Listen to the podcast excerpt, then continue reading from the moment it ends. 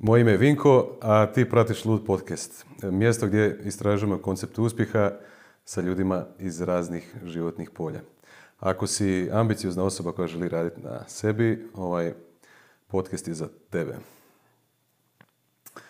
Današnji gost je Albert Gajšak. Hvala na pozivu. Hvala tebi što si došao. Ovaj, ajdemo odmah nekako letiti možda u glavu, vidjet ćemo li je ili nije. E, zašto sam tebe zvao? E, zato što... Sam bio nedjeljom u dva. Zato što si bio u nedjeljom u dva. Ne, zvao sam te puno prije nego što si bio u nedjeljom u dva. Je, istina, istina, da. E, I onda sam ti obećao da će ovaj intervju biti puno bolji nego što je bio onaj u nedjeljom u dva. A, tako da, gospodine Stanković, pogledajte pa vidite kako se to radi. Ovaj, digo sam ljestvicu sad vrlo visoko. Ti ćeš mi pomoći da to bude tako. Zašto sam tebe zvao, osim što si bio nedjeljom u dva, što ti u potpunosti reprezentiraš e, vrijednosti e, Lud brenda. E, kako si rekao sam, kontinuirano se unaprijeđuješ. Ti klimnim glavom ako je istina, ako yes, ne moraš. tako je. Istina je, klimnim glavom. Strastven si oko onoga što radiš. Uh, tako? vrlo strastven. težiš izvrsnosti. Pa, da, koliko sam, kind of, da, koliko da, sam, da, koliko recimo, sam primijetio, imaš vrlo visoke ambicije da taj brand da vučiš na jednu veliku globalnu razinu. Megalomanija je uvijek bila jaka kod mene, tako da da. Megalomanija na najjači, tako je. I, I kako mi se čini nekako zapravo ovaj, kad, sam, kad sam gledao i slušao neke tvoje intervjue ranije, uh, za 23 godine, imaš 23 godine sada, jel tako? Da, službeno 23, da. Izgledaš mi kao neko koji je, koji je stvarno potrefio i pogodio i ja nekako kroz ovaj brand pokušam ljudima pomoći da, da naciljaju optimalno nekako životno iskustvo. Mm. A ti mi se činiš kao da si već nekako ovaj, došao blizu te, te optimizacije. Kako to sve tebi izgleda i zvuči ovo sve što sam rekao sada? Kako meni? Pa da, čini mi se da ono, ima smisla sve što si to rekao i mislim da me dosta dobro opisuje ovo što se tiče same optimizacije, uspjeha i toga. Pa šta ja znam, to možda, mm, rekao bi ono, ljudima na van e, izgleda onako da sam ja sada jako uspješan u smislu da, da, da, sam se našao, da znam točno šta želim raditi, da znam točno, imam isplanirano sve, ali ono i zapravo iznutra ono ne izgleda to baš tako ono i rekao bi da kao ljudi vide sve što sam ja to napravio i misle si kao ajme to je nekakav ogroman uspjeh Alberta i nešto, ali ja zapravo sve te stvari ono uvijek želim nešto više i još uvijek gledam na sebe kao nekog koji je tek na početku karijere. Jer ja imam ono 23 godine, bilo bi glupo da ja sada kažem E, ja sam napravio sve što sam htio ovaj, napraviti. Da pače, ja mislim da nisam napravio još uvijek ni 5% toga što bih htio napraviti. Imaš jako puno različitih, ne samo ambicija, nego puno različitih ideja i stvari koje bih ja htio probati. I definitivno najsablasnija ideja mi je kad mi neko kaže kao, je, ne znaš, radit ćeš nešto cijeli život. Kao mislim da niko ne bi trebao raditi istu stvar cijeli život, nek bi trebali ono, isprobavati stvari, ono, kako ćeš znati u čemu si dobar ako ne probaš različite stvari. Tako da, i to se nekako ono zapravo i reflektira taj brand od Circuit mjesto što gradimo.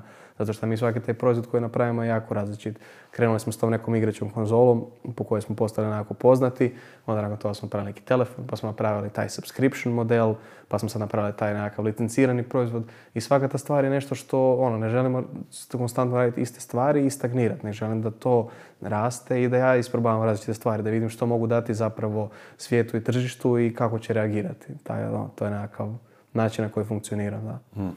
da bez obzira, e, bez obzira na, na sve ovo što si rekao da, da to tako možda nije u potpunosti iznutra onako kako se to meni sad čini izvana, da, da je kod tebe ovaj, recimo nekako tvoje e, emotivno stanje ili, ili Pa nisam svoje... priču o emotivnom stanju, nego općenito, znaš, ljudi vide tu našu firmu i onda misle, znaš, ono, tam je, znaš, sve super, jednostavno, oni nemaju nikakvih problema i to. Znaš, ono, ti nećeš raditi PR o, znaš, stvarima, o izazovima koje ti imaš u firmi, o stvarima koje, znaš, ne uspiju, nego radiš obično PR i u medijima završiš kad uspiješ nešto. Tako da hoću reći, izvana to izgleda kao, ajme, to je neki overnight success i to je to. A iznutra zapravo ovaj, ta firma, ono, kao overnight success je trajao pet godina i trajao je jako puno, znaš, all-nightera, jako puno odricanja, jako puno onako grindanja, jako puno e, stvari koje nisu uspjeli. Rekao bi da ima više stvari u kojima nismo uspjeli nego stvari u kojima smo uspjeli, kuriš. I onda ljudi to, znaš, na van ne vide.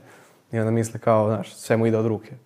Koliko, je, koliko ti recimo, ovaj, prvo koliko misliš da je, da je bitno da, da se komunicira to da, da je teško i da neuspjesi postoji, da nije sve savršeno ovaj, izvana, da nije sve ono Instagram live. Uh, koliko je, misliš da je bitno ovaj, da, da, da se to komunicira?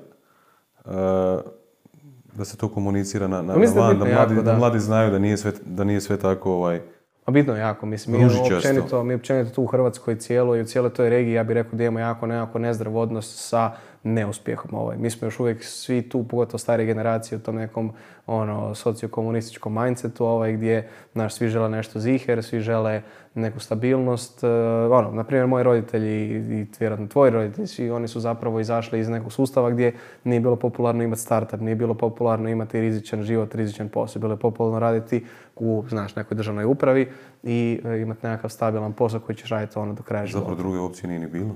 Druge opcije nije ni bilo i to je istina. Druge opcije nije ni bilo, da. Ovaj, e, I jednostavno ono, takvi, on- ono, sad se, preko noći su se zapravo stvari promijenile. Sada je interesantno imati startup, ono, interesantno je imati nekakvu ludu ideju, raditi nešto svoje, biti autentičan. Eto, to je nešto što svi zapravo teže. Ovaj, e, tako da ono, zapravo svi su nekako imaju verziju, ja bih rekao tu kod nas, od tog nekog neuspjeha.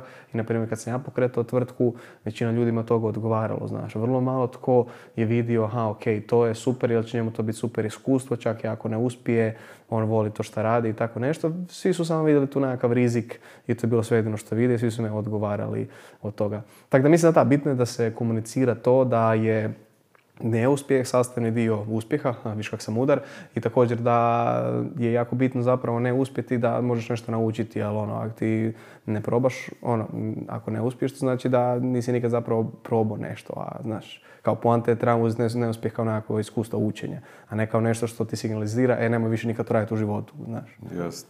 Ajde, ajde onda onako malo da, da, da publika čuje šta bi, šta bi rekao ovaj, kad bi izdvojio svoje nekakve najdraže neuspjehe ili Najdraže? pogre, pogreške Fio, iz kojih, puno, iz, kojih, iz kojih si naučio nešto najviše.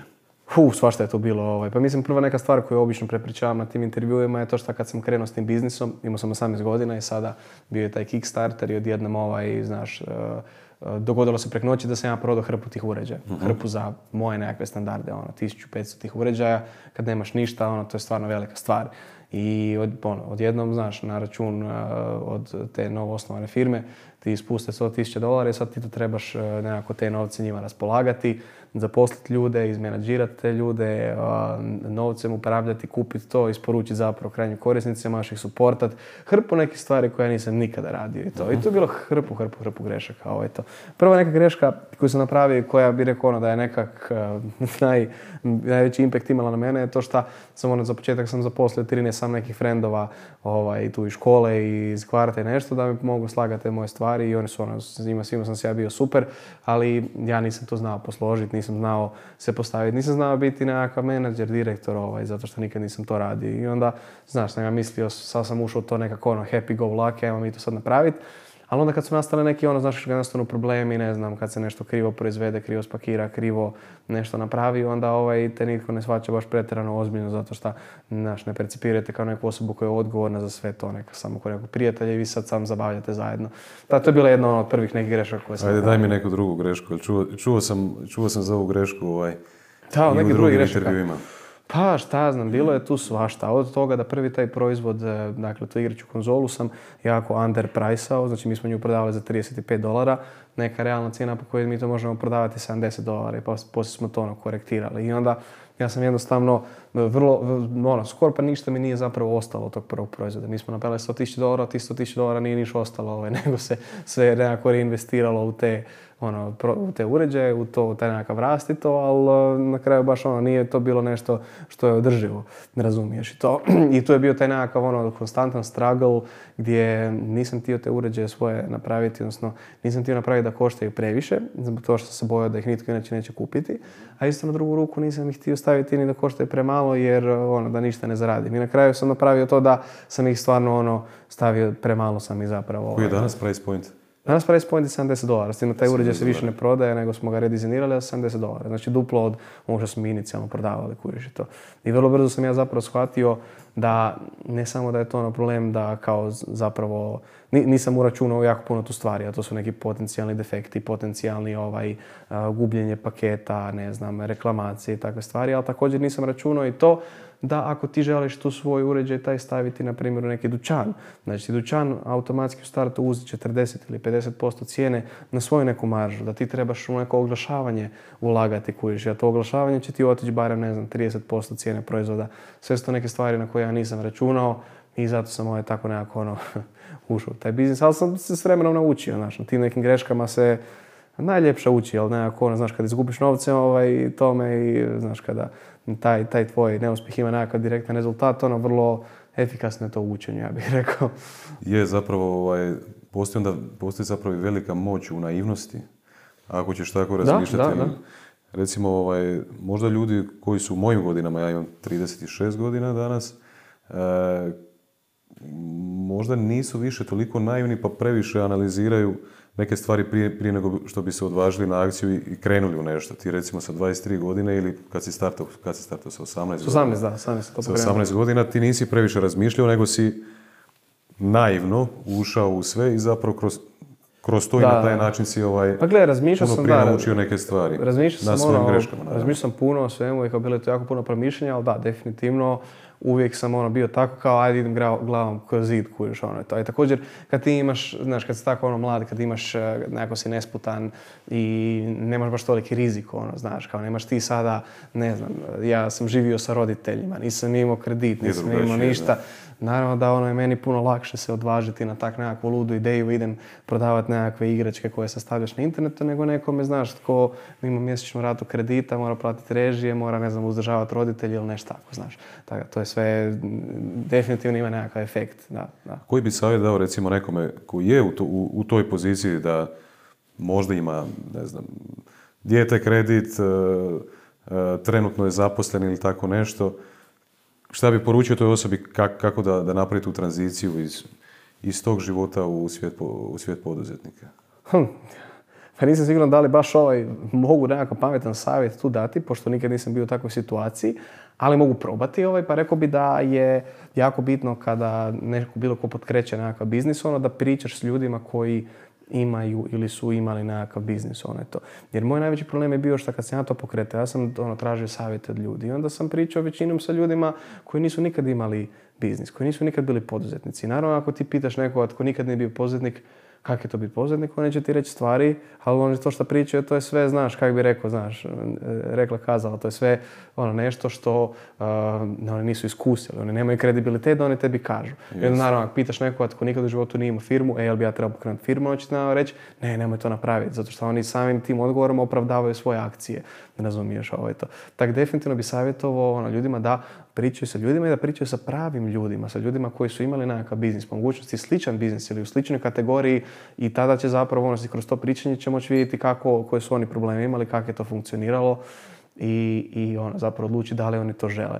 A sad što se tiče toga kao ono, tog nekakvog rizika i svega toga, pa gle, ne trebaju svi krenuti tak nekako ono ludo ko ja, ali iskreno i ni ja. E, ja nisam taj biznis ono pokrenuo bez da sam, ono, kao, išao sam isto tak nekak malo na zihir opciju. U smislu, ja sam pokrenuo tu Kickstarter kampanju mm, i prije same Kickstarter kampanje ja uopće nisam imao nikakvu, nisam uopće imao firmu, kužiš. E, ja sam toliko, e, toliko zapravo nisam vjerovao u tu ideju, toliko sam bio skeptičan oko toga da sam bio onako kao, ajmo je to pustiti na Kickstarter, ajmo vidjeti šta će se dogoditi s tim proizvodom, ajmo vidjeti jel to ljudi uopće žele i onda ako žele, super, onda idem dalje s tim raditi, tak ne, onda ne znam, mogu ići studirati, živjeti normalan život i tak neke stvari.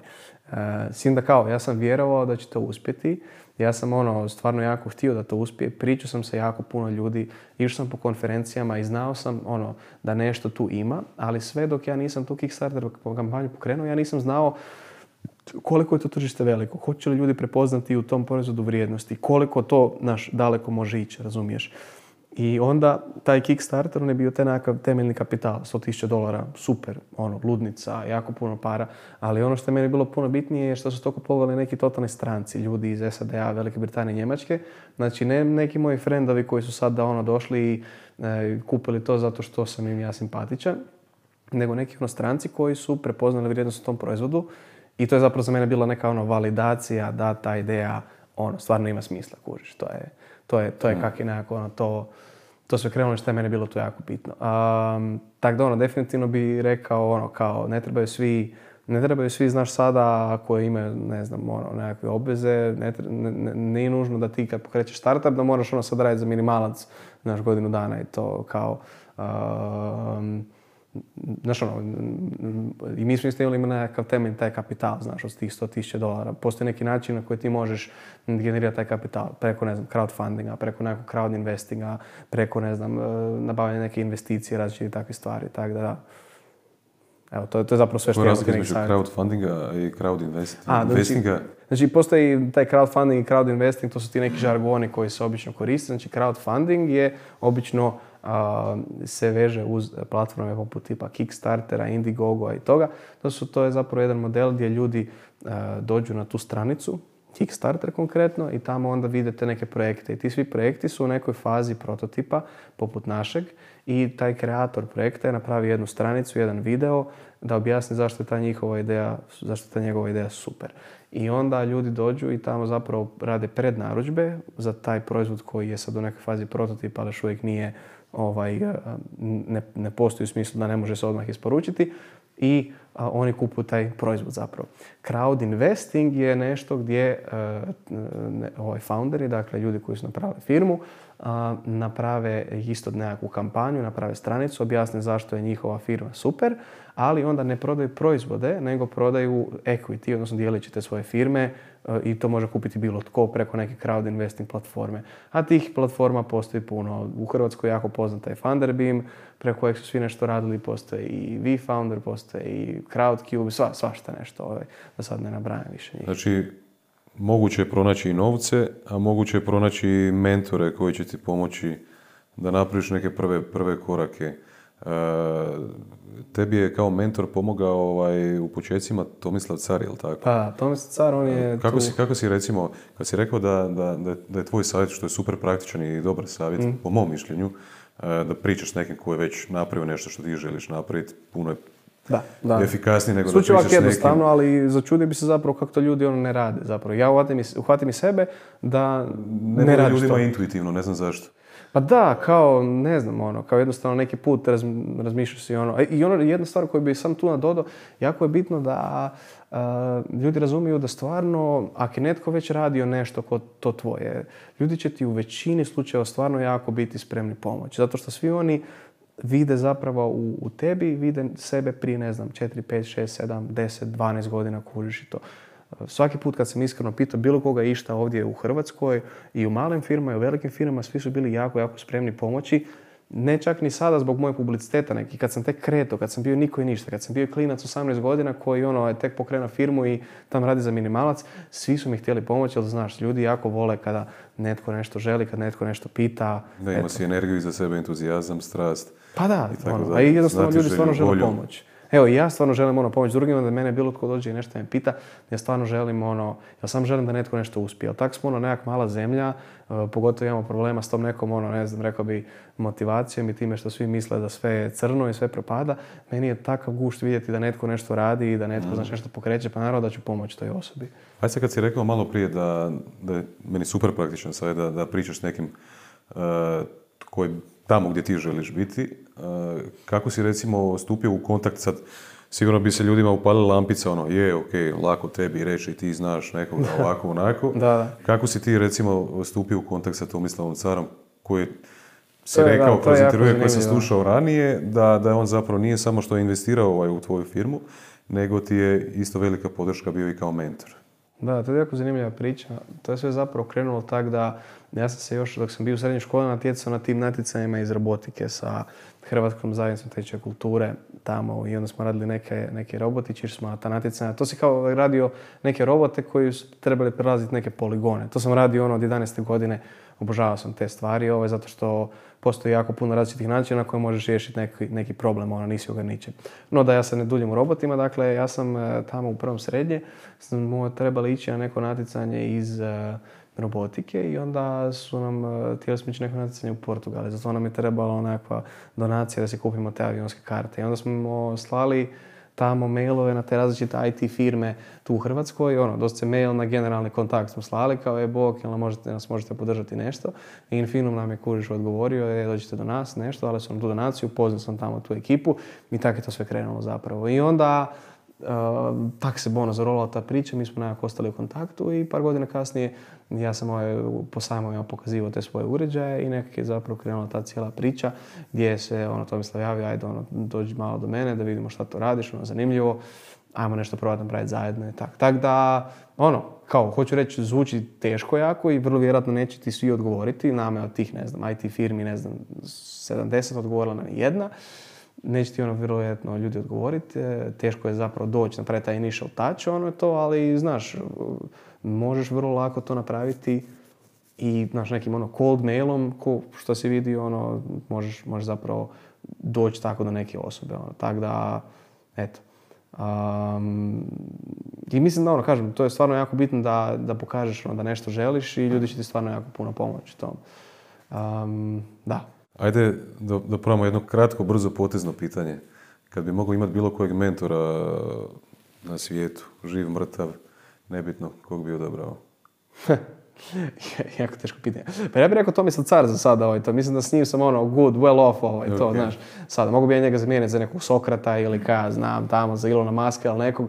A znaš, ti ljudi svi, oni nekako ono ne razumiju taj nekakav, ne znam, barem ja mislim da ne razumiju baš toliko taj biznis i taj nekakav struggle tu. Zato što, zašto je meni on super je zato što je on sam pokrenuo biznis iz ničeg, kužiš. On je isto iz Karlovca tamo, pa dobro, mi tak nekako vajbamo, jer smo iz Karlovca, ali on je ono, sa 19 godina, prvom, u prvom ovaj, toj godini faksa, on je pokrenuo svoj biznis. I on nekak zna zapravo kak je to kad kreneš i kad napraviš nešto iz ničega, kužiš. I tu je onako jako, jako zapravo dobro, ono, ta nekakva kombinacija se napravila, mm gdje on stvarno kao što sam rekao, razumiješ kako je to imati ništa i onda iz toga napraviti nešto. I onda što je najbitnije još dalje to skalirati ovaj to. I nekako, ono. Ne, čini mi se da ste jako dobar fit ovaj, kao mentor i menti jedan drugome. Da, pa, da, sad se vidit ćemo, pita nas kroz par godina i to, da. Šta si na, Tako da, ono, so far, ajmo, ajmo ostati s njim, onda ne znam, možda u budućnosti mogu izabrati nekog drugog, ono, ili to, ali čini mi se da, su, da bi one bile malo preš out of touch sa ovime tu šta se događa u tom našem biznisu i sa tim nekim, znaš, kasno. Bezos. Da. E, kak smo rekli na početku, ovaj, ovo što trenutno radiš e, je tvoja velika strast, ili tako? Ti mm. pretpostavljam da bi radio to, da, da, su, da su novci ne, ne, neupitni da bi se bavio s tim s čim se, čim da, se da, baviš da, sada. Ajde, ajde probamo kratko, jer ovaj mi tvoj savjet bio vrlo praktičan i vrlo, vrlo dobar ovaj, kako krenuti ovaj, u, u biznis ako imaš sve one poluge iza sebe, kredita, bla, bla i tako dalje. E, kako pronaći svoju strast? Možda dosta onako teško pitanje. E, da, teško pitanje, ali... Pa, šta, šta bi ti rekao? Pa rekao bi ovak, šta znam, mislim, meni ti, kao sad, ono, kad kažem to je moja strast, je strast i ono, mislim, naravno, još uvijek je to i posao istovremeno, kao nije sada da ja e, iskreno sve što radim, da mene to 100% ne znam ispunjava. Ja naravno ono u tom cijelom poslu da moram raditi nešto i vezano s financije i računovodstvo i nešto vezano uz, ne znam, menadžment. Tako sve neke te stvari koje zapravo e, ne bih rekao da su mi sada strast, nego ono ih radim zbog toga što želim da taj proizvod stvarno nekako uspije. Ali rekao bih ono kako naći strast, pa za mene je to bilo, mislim možda će neko drugi drugačije to percipirati, ali za mene je to bilo ta, to, to što zapravo ja sam te uređaje radio i krenuo raditi čisto iz nekakve zabave. I nikad nisam zapravo razmišljao, sad ću se ja jako brzo e, obogatiti, ovaj, sad će to postati velik biznis. Nego sam radio to čisto iz ljubavi prema tim uređajima. I onda sam htio zapravo to podijeliti sa tim nekim drugim ljudima. I kad sam radio na tome, nisam ja sada sebi ono zapisivao. Aha, ok, ja sad radim na tom novom uređaju od ne znam, 9 do 17 sati, to je moj posao. Nek ja sam zapravo to percipirao kao hobi, jako dugo. Jako dugo zapravo nisam ni vidio da nisam mislio da će to postati nešto više od toga. Nisam ni htio zapravo da to postane. Nisam vidio da postoji uopće šansa da to tako bude. Drugim riječima, mislim da svaki taj nekakav veliki biznis koji je nastao na svijetu, da je nastao iz nekakve ljubavi prema tim ono, proizvodima i prema ono, zapravo rješavanju tog nekog problema. Ne nužno prema novcu. Novac ono dođe sa strane uz to kao nekakav ovaj, ono, ne bih rekao nus produkt, ali nešto što dođe samo sa sobom zato što ljudi vole taj proizvod. Ali svi, ako pogledaš, svi ti nekakvi ono, veliki founderi, oni su svi, znaš, bili jako zaljubljeni za te, te, te zapravo svoje proizvode, u to što rješavaju. Ono. Nisu u tome razmišljali kao nekom poslu, nego o nečemu što stvarno oni jako vole. I mislim da tu još također jedna bitna stvar je da zapravo svi mi ko ljudi smo onako do neke mjere sebični ovaj. I na primjer ja kad sam radio ove uređaje, ja nisam baš rješavao nečiji tuđi problem, ja sam rješavao svoj problem. A problem je bio taj da ja bih išao ono, u školu, u školi bi mi bilo jako dosadno i onda damo bismo ono, znaš, čitali nekakve knjige, pamtili, memorizirali ove stvari. Čak i na primjer tehnički koji je meni bio jako interesantan je zapravo bio dosadan zbog toga što bi dobili neku knjigu i onda bismo tamo ono čitali o, ne znam, dijelovima vjetroelektrane i nekakvim glupostima koje su nam totalno ono, ja bih rekao, meni, meni bilo onako bez veze. Ali onda bi nakon škole otišao tu u zajednicu teče kulture i tamo bih onda slagao te uređaje i bio bih jako sretan i ponosan što sam ja to napravio. I zapravo sam ja rješavao taj svoj problem ono toga što sam htio napraviti nešto rukama, što sam htio raditi nešto hardverski, što sam htio iskusiti zapravo vidjeti na koji način ono, mogu se izraziti kroz te elektroničke uređaje. I onda kroz to je zapravo došao taj biznis, taj proizvod, kroz to sam vidio da bi ono zapravo bih mogao taj problem prokušati riješiti i drugima. Tako da, eto, mislim da jako je bitno da je ti imaš nekakvu poveznicu sa tim problemom koji rješavaš. Ono, da, da nije da rješavaš nešto što nema veze s tobom, nego da si stvarno strastven prema rješavanju tog problema. Što je sad to točno tvoja strast? Koja je tvoja glavna ovaj, životna preokupacija?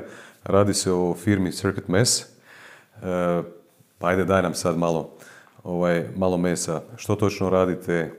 E, kako, izgleda, dakle- kako izgleda sad e, ono status quo i kako izgleda možda ovaj nekakva vizija za budućnost? Da, dakle, Circuit Mess to je, to je ta moja firma. E, sam naziv dolazi od dvije riječi, od riječi circuit, što znači sklopovlje, riječi mess, zato što nam je firma u neredu, meni je to bilo jako smiješno kad sam imao 17 godina pa sam je tako nazvao. I mi zapravo radimo te elektroničke uređaje koje e, djeca sama sastavljaju. Znači to su kao neki high-tech legići. Ti u jednoj kutiji dobiješ hrpu tih komponenata, dobiješ neke ono e, čipove, neke pločice, neke šarafiće i onda dobiješ jednu knjižicu koja te vodi na naše internetske stranice. Na toj našoj stranici nalazi se um, set tih tutoriala i videa koje ti zapravo gledaš i pratiš o tome, odnosno učiš o tome kako um, funkcioniraju ti elektronički uređaji, učiš nešto o elektronici, učiš o programiranju i tako dalje. I onda nakon što ti taj uređaj zapravo složiš, on ima neku funkcionalnost, on stvarno funkcionira i ima ono neku, napravili smo zapravo svaki uređaj da bude fora, da bude zanimljiv djeci, da nije nešto sada abstraktno. Na primjer, napravili smo tu igraču konzolu, taj telefon, ovaj DJ pult, napravili smo ovaj svašta nešto. I onda kad taj uređaj složiš, ovako to izgleda, e, taj DJ pult konkretno koji smo napravili, kad ti njega složiš, onda možeš koristiti i nakon toga spojiti na računalo i programirati. Dakle, nekakav ono all around zapravo edukativni uh, journey smo mi tu napravili koji uči djecu o elektronici programiranju, odnosno mi više koristimo ovaj riječ, odnosno naziv STEM. STEM je ta kratica za Science, Technology, Engineering and Mathematics, dakle nešto o čemu pričaju sada svi, nešto što će biti jako bitno za trenutne, a pogotovo i za buduće generacije, za njihova ono, radna mjesta. A... Što bi onda rekao, ovaj, kad smo malo prije pričali o, o, o problemu koji rješavaš, koji problem rješava Circuit Mess? Rješavamo taj problem da generalno ako odeš i želiš kupiti neku igračku svojem djetetu ili nečaku ili rođaku ili bilo kome, uh, odeš onda tipa, ne znam, neki dućan i onda želiš mu kupiti igračku. I sad ta igračka, ti imaš dvije vrste igračaka. Imaš one full, mega zanimljive igračke, neki ono action man sa zapaljenim, zapaljenim lubanjama ili nešto, kojiš nešto što je onak super cool, ali nije edukativno.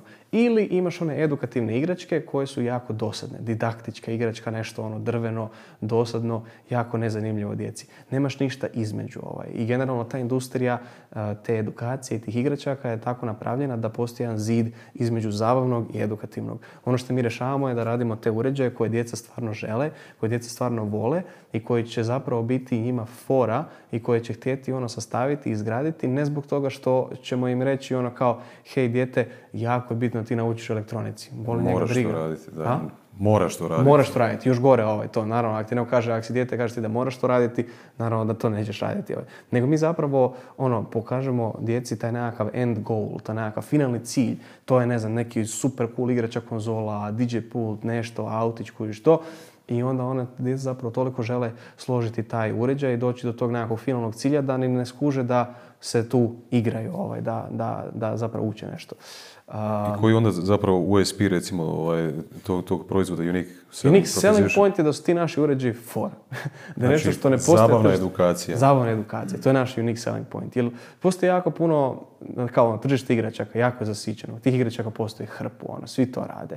Ali po meni sve te ono nekakve igračke, to rade neke stare velike firme poput Hasbra, koje, znaš, imaju tamo neke egzekutive koji su totalno u nekom diskonektu s time što zapravo djeca žele. Ja sam te uređaje sve napravio zbog toga što ono, nekako ja ono, sam bio nedavno dijete i razmišljao sam o tome što bi meni bilo fora i prema tome su nastali ti uređaji. Zato što, eto, recimo da imam neku veću povezanost sa time što, što mlađe generacije žele. I još ono dodatan unique selling point bi rekao da ono, te naše igračke, ti naši uređaji su jako ono, high tech i uči djecu i mlade o tim tehnologijama budućnosti. Mi ono napravimo, na primjer, prvi mobilni telefon koji može sam sastavljati, koji stvarno zove. Ili, na primjer, sada ovaj Batmobile koji radimo, dakle, taj najnoviji proizvod, on je napravljen tako da uči djecu o elektronici programiranju, ali također i strojnom učenju, o ovaj, računalnom vidu i svakim takvim stvarima i e, ne postoji baš ono puno proizvoda na tržištu koje to radi, da pa će niti jedan koji funkcionira na taj način ili je prilično to tehnološki zahtjevno napraviti. E, kad bi napravili presjek e, hrvatskog društva i, i proizvoda koji, koji radimo u našem obrazovnom sustavu, pretpostavljam da bi minimalno 50% ljudi u Hrvatskoj bilo ekonomisti i pravnici. Da li, pa- misliš, da li misliš da je recimo ovaj, edukacija i, i ovaj, karijera u, u, tom smjeru kao STEM nekakvih karijera pa da, da, da, bitno mislim... za, za, za društvo kao Mislim, ja, da, ja definitivno mislim da STEM je jako bitan, ali kao ne trebaju svi biti programeri. To svi krivo percipiraju kao svi moraju sada biti neki ono programeri u JavaScriptu, JavaScript radi. Ne trebaju. Ovaj. Mi kao civilizacija mi trebamo i pravnike, i ekonomiste, i umjetnike, i glumce, i različite druge ono to zanimanja. Ovaj. Ali činjenica je da ovaj, ako uh, želimo ono napredovati, sva ta radna mjesta, i ekonomisti, i pravnici, i umjetnici, svi oni će se trebati nekako služiti s tehnologijom. I možda da pače će oni taj svoj taj svoj zapravo ovaj, profesiju, to što rade, povezati s tehnologijom i na taj način napraviti nešto još bolje. Drugim riječima, ono, STEM je jako pitan. Mislim da svi eh, se možemo složiti s time da tehnologija je nešto što najviše mijenja naše živote i što se najbrže mijenja. Ako pogledaš ono kako izgleda tehnologija prije 20 godina, kako izgleda sada, a kako će tek za 20 godina izgledati, ono. Ali tu postoji jedan problem, a to je da sve manje, odnosno sve više i više zapravo je tih nepopunjenih STEM radnih mjesta. Kad kažem STEM radna mjesta, mislim na zapravo ljude koji su općenito neki inženjeri, kreativci, dizajneri, ljudi koji rade nešto vezano s tehnologijom, koji stvaraju novu tehnologiju. Sve manje je zapravo ljudi koji to, odnosno djece koje žele to raditi. I ako, na primjer, pogledaš istraživanje, ja sam baš ono neki dan to čito, koje su najpopularnije radna mjesta, vidit ćeš da ono, prvih, ne znam, pet, šest, sedam tih mjesta, ono kao uh, radnih mjesta koje djeca žele su influencer, uh, tiktoker, youtuber, travel blogger, gamer i to, što je sve super, to su sve ono legit radna mjesta, ali problem je što ono, nekakav naš inženjer, programer, netko ko nešto radi s tehnologijom, dizajner, je zapravo prilično nisko na toj ljestvici. I to je zbog toga što mlade, odnosno, mlade ljudi nove generacije percipiraju tehnologiju kao nešto što je dosadno. E, da pače, manje od 1% ono, globalne populacije zna kako raditi novu tehnologiju i radi nešto s time. A 100% populacije koristi tehnologiju. To nas generalno vodi u neku ono distopiju gdje samo ono određen znaš, broj ljudi koristi, odnosno radi ovaj novu tehnologiju, a svi ostali su zapravo monopolu i koriste to što su oni napravili, znaš. I ja bih generalno zapravo htio s tim svojim a, proizvodima riješiti taj problem, napraviti to da i pokazati svima da je tehnologija može biti zabavna i ne samo da može biti zabavna, nego da je pristupačna, da svi mogu nešto napraviti. Da ne trebaš biti nekakav ono Silicon Valley, znaš, uh, child prodigy, neki ono inženjere tamo ludi da se baviš tehnologijom, da svako može nešto tu raditi. Hmm. E, možda i, i, po mom mišljenju e, da kad, kad razmišljaš o, o, tim E, zanimanjima, recimo, koje spadaju pod STEM e, kategoriju. E, možda je, možda je problem što mladi ljudi do sada nisu se odvažili ići, ići u, u, tom smjeru ovaj, sa svojom karijerom. Upravo taj razlog što, naravno, kad si rekao youtuber, influencer, tiktoker i tako dalje, to sve zvuči vrlo zabavno i zanimljivo, jel tako?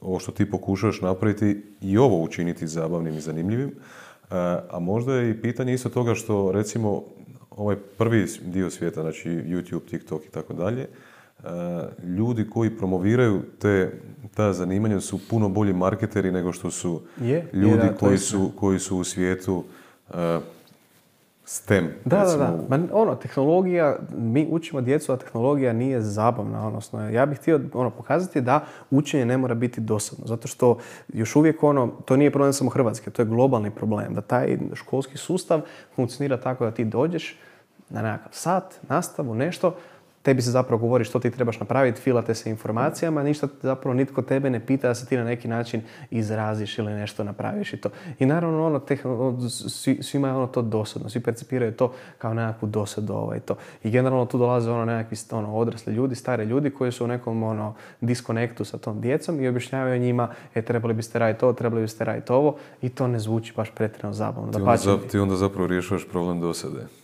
Pa da, dosade, točno, da, dosade. Ono što mladi ljudi percipiraju da je tehnologija dosadna, da je sterilna, da je ono nešto što oni samo koriste i ne mogu nešto sad pretjerano mijenjati. Dok, na primjer, ne znam, da odeš na TikTok kao nekakav TikTok influencer, ti sebe, ti se zapravo izražavaš, ti si kreativan, ti radiš nešto i svi to žele zbog toga što se svi žele izraziti i svi žele danas biti ono drugačiji, unikatni, svi žele pokazati da su oni svoja osoba. Nitko više ne želi, znaš, u neki kalup ono se smjestiti, nego svi, danas je postalo jako popularno da budeš nekako ono, non-konformista, drugačiji, netko tko će nekakve barijere razbijati. I mladi ljudi nemaju dojam da to u tehnologiji mogu napraviti. Jer, eto, tehnologiju rade samo velike firme poput, ne znam, Apple-a, šta, ja znam, Sony-a i tako to, znaš. Sva tehnologija je zatvorena, ti kad uzmeš taj mobitel, svi mobiteli su isti, zatvoreni su, ti ne vidiš uopće šta je unutra, ti vidiš samo taj ekran i da je to nekakva crna kockica i naravno nećeš ti sad uzeti šraf ciger i to otvoriti, raskopati i pogledati šta je to unutra. Jednostavno, tehnologija je zatvorena i to je to. Ti nju koristiš i ne možeš ništa više drugo raditi po tome. Ti, to je za to. I to je ono što ja želim promijeniti. Želim pokazati da svatko može nekako tu utjecati, To je, nešto izmišljati. to, je, to je pitanje onoga da, da li Nikola Tesla može biti seksi, ne mislim na taj način seksi, ovaj, isto kao što je recimo Rock, The Dwayne Johnson. Pa mislim da može, neko, pa mislim da može, kuži, zato što ono, mijenjaju se lagano. Recimo mijenja se- poduzetnici prije nisu bili hot, Nisu, seksi, nisu, nisu. bili zvijezde, To su bili ljudi ono u 20, dijelima sa 30 aktovkama, da, tako, ljudi... Poduzet, danas biti poduzetnik je vrlo hot, jel? Je, je, i mijenja se to kao danas ono djeca imaju na svojim ovaj, zidovima postere od Steva Jobsa, postere od, a, znaš, Yes. ljudi koji su, ne znam, od kreatora Ethereuma, od kreatora Bitcoina, znaš, postere od ljudi koji, znaš, su totalno nekakvi geekovi i totalno su prema nekim standardima nezanimljivi, ono, znaš, nisu pretjerano zgodni, nisu nekakve ono zvijezde, ne mogu pjevati ovo i to, ali one su neke ikone, kao Steve Jobs, jako banalan ono i kliše primjer, ali eto, on je osoba koji je ono, poduzetnik, ono, netko ko ne bi zapravo trebao biti popularan prema tim nekim pokazateljima, ali svi ga vide kao nekakvog, ono, spiritualnog vodiča, nekoga tko je predvodio, nekoga tko ne simbolizira samo sada te, ono, board meetinge i, znaš, ono, nekakve proizvode i, e, šta ti ga znam, gledanje bruto bilance, nego nekoga tko simbolizira inovativnost, tko simbolizira To je veliki dio pop kulture zapravo postao. tako, je dio pop kulture, svi znaju za njega. Ovaj, to. Tak da, da. Tak, da, ono, da, mislim da se vremena ono, mijenjaju i da postaje popularno biti ono, poduzetnik, netko ko nešto stvara, tko nešto radi, tko se izražava ovaj, to, ali da još uvijek ono, smo dosta daleko od toga da uistinu postane prihvatljivo i popularno biti poduzetnik. A pogotovo ovdje u ovoj našoj regiji i to. Nažalost, nam mi tu, kak bi rekao, se još uvijek, ja mislim da se pri, privikavamo na kapitalizam i na način ovaj na koji to funkcionira i da je još uvijek izrazito nepopularno biti poduzetnik, pogotovo ovaj, ako iskoristiš neke riječi poput ono privatnik ili tak nešto. I to ono, postoji razlog iza toga. Zbog toga što, eto, imali smo tu općenito u Hrvatskoj i, svugdje u tim susjednim državama jako puno tih a, loših poduzetnika, ljudi koji su, eto, ne bi trebali biti poduzetnici, koji su neki ono kratki period vremena iz nekog razloga imali neku firmu i koji su tretirali te ljude kao smeća. Ovaj. I zbog toga su svi nekako ono imaju averziju od tih privatnika. Ovaj. I kad kaže netko privatnik, svi misle, aha, to je osoba koja će iskorištavati radnike, znaš, sebi isplatiti svu dobit, sebi kupiti nekakav Ferrari, ovaj, ništa ne raditi, samo se zapravo obogatiti nekom tuđem trudu i radu. ali to nije tako, takvi ljudi ne uspijevaju, to je anomalija, takvi ljudi ne mogu uspjeti napraviti nekakav veliki biznis i nijedan veliki biznismen, nijedan veliki ono, poduzetnik nije na taj način uspio. Daj mi reci koliko te, e, koliko te živcira trenutno stanje uma u Hrvatskoj, upravo, upravo iz tog konteksta. E, pa ne bih rekao da me živcira, iskreno, sam je zanimljivo. zanimljivo? da. Pa mislim da, da, kao, ja u Hrvatskoj vidim jako puno potencijala. I jako puno pozitivnih stvari, odnosno puno prednosti, a jako puno i mana. Prednosti imaš puno, a to je da ti kad nešto radiš u Hrvatskoj, vrlo vjerojatno ćeš to raditi prvi. Svi će pisati o tebi, svi će pričati o tebi, ovaj, znaš, jednostavno naš startup izdvoji se iz mase. I jednostavno toliko smo nekako, mi smo ono u nekim stvarima pet, u nekim stvarima 50 godina iza, znaš, drugih država u svijetu. Ono. I to generalno tebi daje prednost da ti nešto napraviš, kužiš. Te, daje tebi prednost da nekako ono zauzmeš dio tog tržišta i da uvedeš nešto novo, kužiš. Drugim riječima, šanse da nešto napraviš ovdje i da budeš poznat po tome su puno veće nego, ne znam, tipa da si u Silicijskoj dolini gdje ono, daću ti primjer, ja ono, znaš, u Hrvatskoj tu svi kao, znaš, znaju za mene, svi pišu o tome, svi misle da sam ja ekstra popularna, ali to je za ovih tu, znaš, 4 milijuna ljudi, ja odem u neku susjednu državu, nitko više ne, ono, ne, ne daje uopće nikakve važnosti tom mojem startupu, ono. Odem tamo na neki sajam, tipa onaj, bio sam na CES-u, Consumer Electronics Show, prva stvar, ono, prvi dojam tamo dobiješ ono akreditaciju, onda ti piše ono, akreditacija, znaš, startup broj 15.480, ono, znaš, onda ti imaš jedan štand tamo u toj nekakvoj hali, odnosno imaš više tih hala i to je toliko ogromno da ti zapravo toliko se osjećaš nekako ne originalno, malo, nebitno, zapravo i vidiš da ima još ono tisuću tih nekakvih ono Alberta koji tamo pokušavaju napraviti sličnu stvar ono i, i svi su tako nekako mladi nabirani, neki od njih i uspješniji zapravo i to. Tako da, hoćete reći da je neka prednost kad smo mi, ono, taj nekakav Mihurić, ta ono, Hrvatska i zapravo ta cijela regija Mihurić nekakav koji, eto, možeš tu uspjeti ono stvarno. Da, postoji tu jako puno prednosti.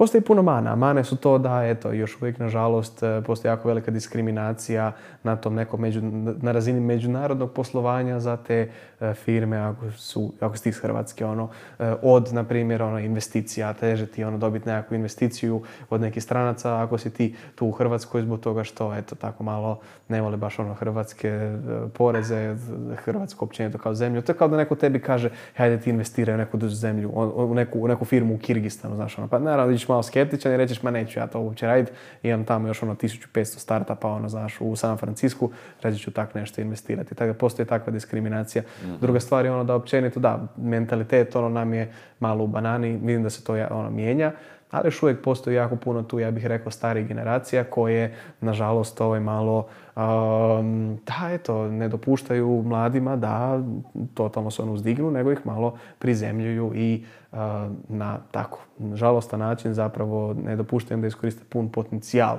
prenose na njih neke svoje frustracije, nesigurnosti i tak dalje.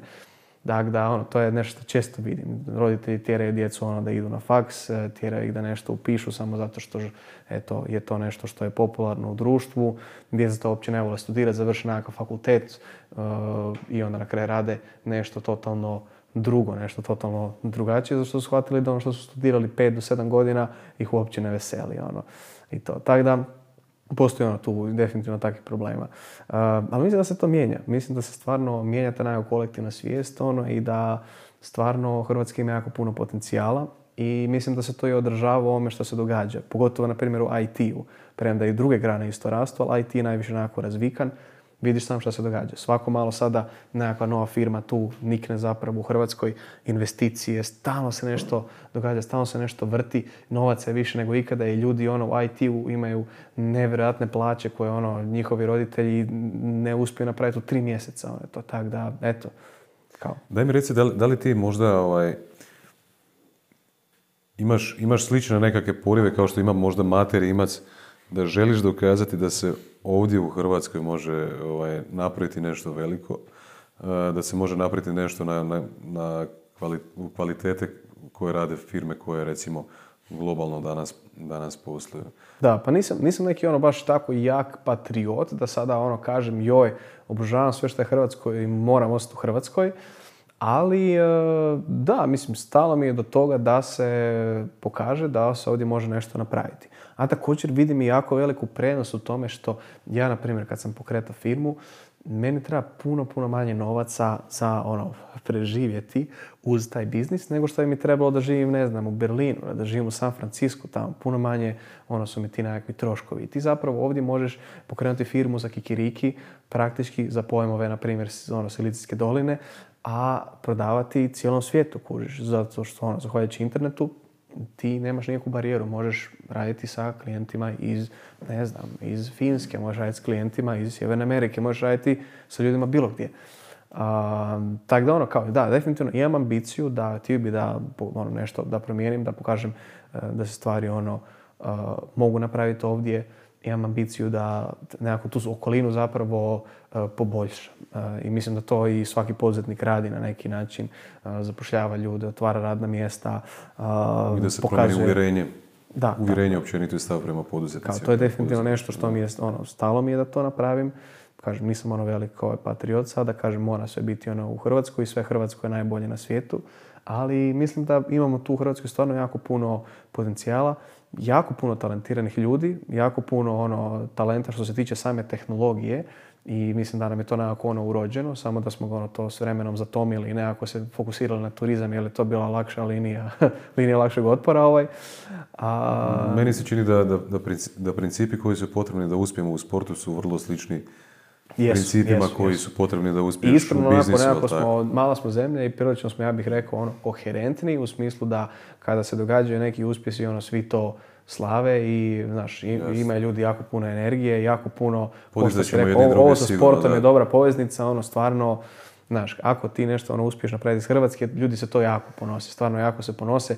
Znaš, ono, pošto smo tako ono mala zemlja da se jako malo stvari događa, čim netko vidi da se nešto dogodilo, svi su tako jako sretni. Mislim, imaš onu priču o, o, o prvom istrčanom, e, znači, ne znam koje godine je srušen rekord na trčanje u jednoj milji. Znači, do te godine nijedna osoba nije istrčala jednu milju ispod četiri minute. Nakon što je prva osoba istrčala milju ispod četiri minute, da.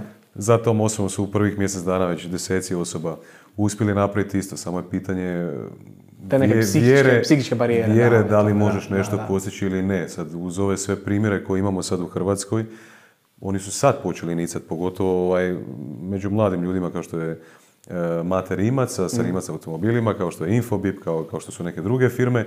Sad, naravno, neko kao što si ti ili neko, neko, ovaj, neko tvojih godina, ovaj, naravno da, da ima puno više sad i hrabrosti i vjere da je, da je tako nešto moguće napraviti u Hrvatskoj. Zato što imaš primjere koji su također, iskreno, jedna stvar je jako bitna tu naglasiti da ona moja generacija i svi ljudi koji su oko moje znaš, ono, dobi imaju toliko stvari, toliko mogućnosti koje naši roditelji nisu imali.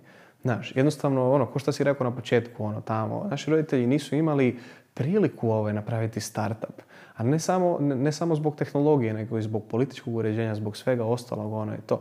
Naša generacija je tek ono, zapravo su neki, mi smo pioniri koji tek sada mogu stvarno se u potpunosti ono izraziti. Mislim, ti kad pogledaš internet je ono, postoji baš ono pravo, znaš da, da baš se pravo koristi, da ima nekako ono, da je široko dobavljiv tu u Europi, tek ne znam, ono, 10-15 godina, kužiš. Ono. Prije toga internete su imali samo neki ono frikovi i to su ih koristili bio ono za ništa, kužiš. Tek sada mi imamo zapravo alate da možemo poslovati na globalnoj razini, da možemo raditi ono, do, doći do svih informacija, da možemo napraviti šta god želimo. Tako da ono, stvarno mogućnosti imamo više nego ikada, kužiš. I mislim da malo i moje generacije to pre, premalo osvješćuje zapravo, premalo uh, razumijemo koliko smo privilegirani da, da imamo te sve mogućnosti. Kužiš. Ili ja da sam ono rođen prije, ne znam, 50 godina, pitanje ovaj, da li bih mogao napraviti. Vrlo vjerojatno ne bih ovo tu što sad radim. Mm. Da. da se malo e, referiram na, na ovo o čem smo pričali malo prije. E, hrabrost, spremnost na, na nekakav neuspjeh, ustrajnost, vjera u, sebe su nekakve sastavnice te formule za, za uspjeh. Jel? Uh, jel se sjećaš možda kako je tebi sa vremenom rasla vjera u ono što radiš, s obzirom na nekakav pozitivan feedback koji si dobivao ovaj, kroz, kroz taj proces. Jel se sjećaš sebe možda kad si baš startao, koja je bila razina vjere u to da ćeš, da ćeš to ostvariti u odnosu na ono kad je, kad je vrijeme proticalo dalje? Je, ma definitivno. Mislim, kao ta nekakva hrabrost i to sve, to se jako dugo gradi, ono. I kao ne bih rekao sada da samo ide prema gore, nego je fluktuira. Znaš, ono, napraviš nešto loše, onda znaš, osjećaš se ono, čovječe, niš ne mogu napraviti kako se spada. Onda napraviš nešto super, onda si onako, ja, ja sam kralj svemira, mogu sve sad. Onda opet nešto bude loše i onda si opet, Isuse, kao zašto ja ovo radim, ja bi trebao ići raditi u McDonald'su, znaš. Tako da, to ti ono fluktuira jako i stalno je to nekakav emotional roller coaster u tom uh, biznisu bilo koje vrste. Um, na početku, na primjer, ono, rekao sam ti, bio sam totalno nesiguran da ta ideja, za, za, za početak zapravo prije što sam imao tu firmu, nisam bio uopće, nisam uopće razmišljao da je to nešto što bi drugima bilo interesantno. Onda sam možda shvatio da možda ima tu nečega i onda, ali još uvijek nisam znao, niti bio siguran da će to uspjeti na tržištu. I onda tek s vremenom je to nekako raslo. Samo ti govori o tome je ta informacija da ja, osim ovog što je nešto Tomislav Car na početku stavio nekakve novce, nisam nikada zapravo htio nikakvu investiciju uzeti zbog toga što sam bio izrazito nesiguran u sve to. Drugim riječima, nisam ja htio sad uzeti nekome, znaš, 500 tisuća dolara za nekakav ono biznis za koji ne znam hoće li uspjeti. E, jer ja nisam vjerovao u to, odnosno nisam bio siguran da li to može narasti sada pet puta, deset puta ili sto puta, ono, koliko se dalje može skalirati to što smo radili. E, tek sada, zapravo nakon pet godina tog poslovanja, sam ja se po prvi put uhrabrio da e, idem u nekakvu ono, prvu rundu tog ozbiljnijeg fundraisinga, odnosno nekog financiranja, gdje ću uzeti ono, nekakav kapital e, i naravno ono, obećati ljudima da će ta firma dalje rasti. To, do, tad, ono, do sada nisam imao uopće e, povjerenje u to dok nisam vidio zapravo kako to, šta se može dogoditi s time, kužiš. mm Tako da, da, ono, to je dosta ono, kužiš zeznuto. I na van, znaš, kad ljudi čitaju te članke, kad slučajemo intervjue, misle ono kao joj, on je neustrašiv, on ima ono sve posloženo u glavi i zna točno šta će raditi, ali zapravo nije tako. Poslije tu jako puno nekog promišljanja, razmišljanja. Najteža ta neka odluka je bila to kad sam e, ono, odustajao zapravo od fakulteta da se posvetim tom biznisu. Za to mi je najviše neke hrabrosti trebalo i to sam se doslovce a ne znam, šest mjeseci sam se odlučivao na to, ono, kao nije sada da, nije ti sve jedno, znaš. kao drugim riječima, ono, odlučio sam se za to, ono, ne znam, instantno, ali sam onda šest mjeseci skupio hrabro za to stvarno i napravim, znaš, i promišljao o tome. Tako da, da. Izvana izgleda vrlo lagano, a? Da, izvana izgleda dosta lagano. Što, ono, što sam rekao kao overnight success, svi vide kao, e, Albert je overnight success napravio, on je uspio odjednom. Ali nitko ne vidi da overnight success treba 5 do 10 godina da se napravi. Kužiš. Lako tu ljudima reći ono, pogledati, joj, pa ima 23 godina je jučer krenuo. Ali niko ne vidi da ja već 5 godina, Ma on znaš, talentiran, svaki dan ono, odgovara na mailove, tamo radim ono cijele dane i to, da se taj biznis izgradi, kužiš. Da. da jer nema ništa bez toga. Ajde, ajde da malo se fokusiramo na, na najnoviji proizvod. Koji je točno službeni naziv proizvoda? Batmobile? Dakle, službeni naziv je Circuit Mass Batmobile. Circuit Mass Batmobile, ok. E, ajde nam malo ispričaj kako je došlo do suradnje sa Warner Brosom. E, jel očito nisi mogao sam na svoju ruku napraviti hmm. Batmobile, ili tako? Morao si ovaj, imati nekakvu privolu njihovu, jel? Pa mogu sam, ali bilo bi ilegalno, da. Ovaj, zato što ja nisam vlasnik ovaj Batmana kao brenda. Da, dakle, sve ti je krenulo kao neka zezancija, jer mi smo radili neki drugi proizvod koji je bio neki autić. I onda smo slučajno zapravo u prvoj nekoj verziji tog prototipa što smo nacrtali smo dobili da to izgleda kao nekakav ono bet, bet car, neki Batmobil, neki šišmiš auto, kužiš. I onda smo se zezali kao, haha, pa mogli bismo mi napraviti Batmobil. I to je onda dosta dugo ostalo na toj nekoj zezanciji.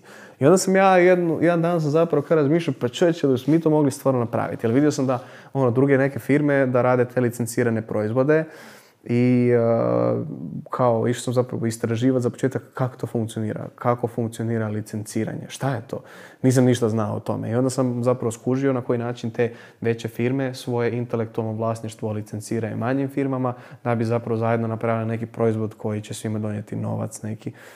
I tako je krenula ta priča. I onda smo nešto ono gledali zapravo po internetu, razmišljali, malo sam pričao s ljudima, svi su mi naravno rekli pa napravi Marvel ove super junake, napravi nešto proizvod s time. I, ali ja sam zapravo nešto mi nije to štimalo s time. Zato što sam skužio taj Marvel, a to gledaju mladi ljudi, ali stari ljudi baš nisu, nisu ono odrasli, ti roditelji ono nisu baš načelno na tom Marvelu odrasli, baš ga ne znaju kužiš. Možda su čuli za to, ali nisu baš neki pretjerani fanovi. I onda sam skužio kao pa ono Batman, on je kao nekakav Tony Stark samo tog DC-evog univerzuma, nekako simbolizira sve što mi želimo s tim svojim uređajima pokazati, to je da ne trebaš imati neke super moći, da radiš neku ono tehnologiju, da ono trebaš zapravo samo te svoje talente iskoristiti. Mi smo rekli ono, pa ajmo probati nešto napraviti. I onda igra slučaja smo mi nešto po LinkedInu stokali ljude, pokušavali naći nekoga tko radi iz tog Warnera, nešto. I našli smo neku žensku iz Hrvatske koja je tu nešto radila, Anu Vlahović. I nekako smo zapravo uspjeli doći do nje zato što moja cura radi u The Guardianu i onda ona je prije radila u Guardianu, a, bila ne znam prva ili druga zaposlenica, tak smo došli zapravo kod ovog Daniela iz The Guardiana do nje, sve vidiš tu povezano u Hrvatskoj, mali smo, došli, dobili nekakav sastanak s njom, njoj je to bilo super, ona to poslijedila dalje, radili ovaj sastanke sa ono, drugom ekipom tamo iz Bornera i ono, nekim čudom čuda zapravo e, smo dobili, došli do toga da mi potpisimo s njima ugovor Točno se sjećam, samo da kažem još točno se sjećam ono kad smo tek išli raditi e, to sve i sada već smo ono, ostvarili smo komunikaciju, pričamo s njima, a znaš ono to ti je Warner, oni onaki doimaju ti se jako hard to get, kao nema šanse da će oni išta napraviti s nama. Mi smo toliko jako onako mali i nekako nebitni u odnosu na njih. Ja se razmišljam, kužiš ono, oni su nam rekli napravite neki pitch, kao složi neki dokument s konceptom. Ja se sada razmišljam ono, je li ima uopće smisla da ja trošim vrijeme na to, onak, nema šanse da to dobijemo. I onda kao, a dobro, ajde, da, da ću ovom dizajneru, ajde, nacrtaj nešto bez veze, samo dosta se rekao, ono, sam da nešto napravimo, kužiš da im dava neki pić, ono, je to, vrlo vjerojatno neće niš biti toga, ovaj, a, toliko sam ono imao niska očekivanja, kužiš, i na kraju, ono, dogodi se to da, ono, feedback je fenomenalan, da javljaju se tamo ekipa iz toga kao ludnica, prelud projekt, ono, želim da to uspije, kužiš, ti ljudi, ono, u tom Warneru, oni su, ono, s kojima smo mi radili, oni su jako htjeli da to uspije, jer, mi nismo sad došli i rekli želimo Batmanov logotip i zalijepiti ga na neku ono, majicu i prodavati majice. Nek smo rekli mi želimo napraviti nešto unikatno, unikatan hardware, unikatan software, nešto što nije nikad prije bilo viđeno na tržištu i njima je to bilo jako fora. I bez toga da su ti ljudi ono privatno u tom Warneru gurali tu ideju, mi ne bismo nikad uspjeli to ono realizirati ili doći do toga. Još jedna ono fun fact, mi smo zapravo jedina firma tu u Hrvatskoj što je dobila globalni kontrakt, odnosno u cijeloj regiji što je dobila globalni kontrakt za neki proizvod jer obično su, oni vole to ograničiti samo na određenu regiju, jer je ono, globalno uvijek svi vide koji je jako veliki rizik i to. Tako da eto, to je jedno zapravo, svi mi kažu da je čudo što smo mi uopće uspjeli dobiti tako nekakav ugovor, a pogotovo za tako kompleksan proizvod. Da. Kako je izgledao pitch? Kako je zvao pitch? Pa imali smo nekakvu prezu i toj prezi smo se ono hvalili kako smo mi jako dobri i pametni, nasrtali smo taj Batmobile. Mogu ti ako hoćeš možda poslati kako je izgledao taj prvi pitch pa da staviš tu podcast može, ovaj to, da ljudi vide. Taj auto izgleda koma, dakle ono, pokazat ću ti to izgledalo koma. Ovaj, uh, I ono, pitch je bio tak složen nekak. A ono, kao je, mi smo mladi nadobudni, želimo to napraviti, mi mijenjamo svijet i tak to. I mislili smo ono kao, to standardno ko što uvijek pićemo, mislili smo, ha vidit ćemo, vrlo vjerojatno imamo niske šanse, ali eto, Evo nas ovdje sad proizvod dvije godine nakon i eto, proizvod rastura. Predobro, svaka čast. Čudna priča, čudna priča, ono i kažem ono, stvarno, ljudi često misle kao nema šanse da se dogodi ovo, nema šanse da se dogodi ono.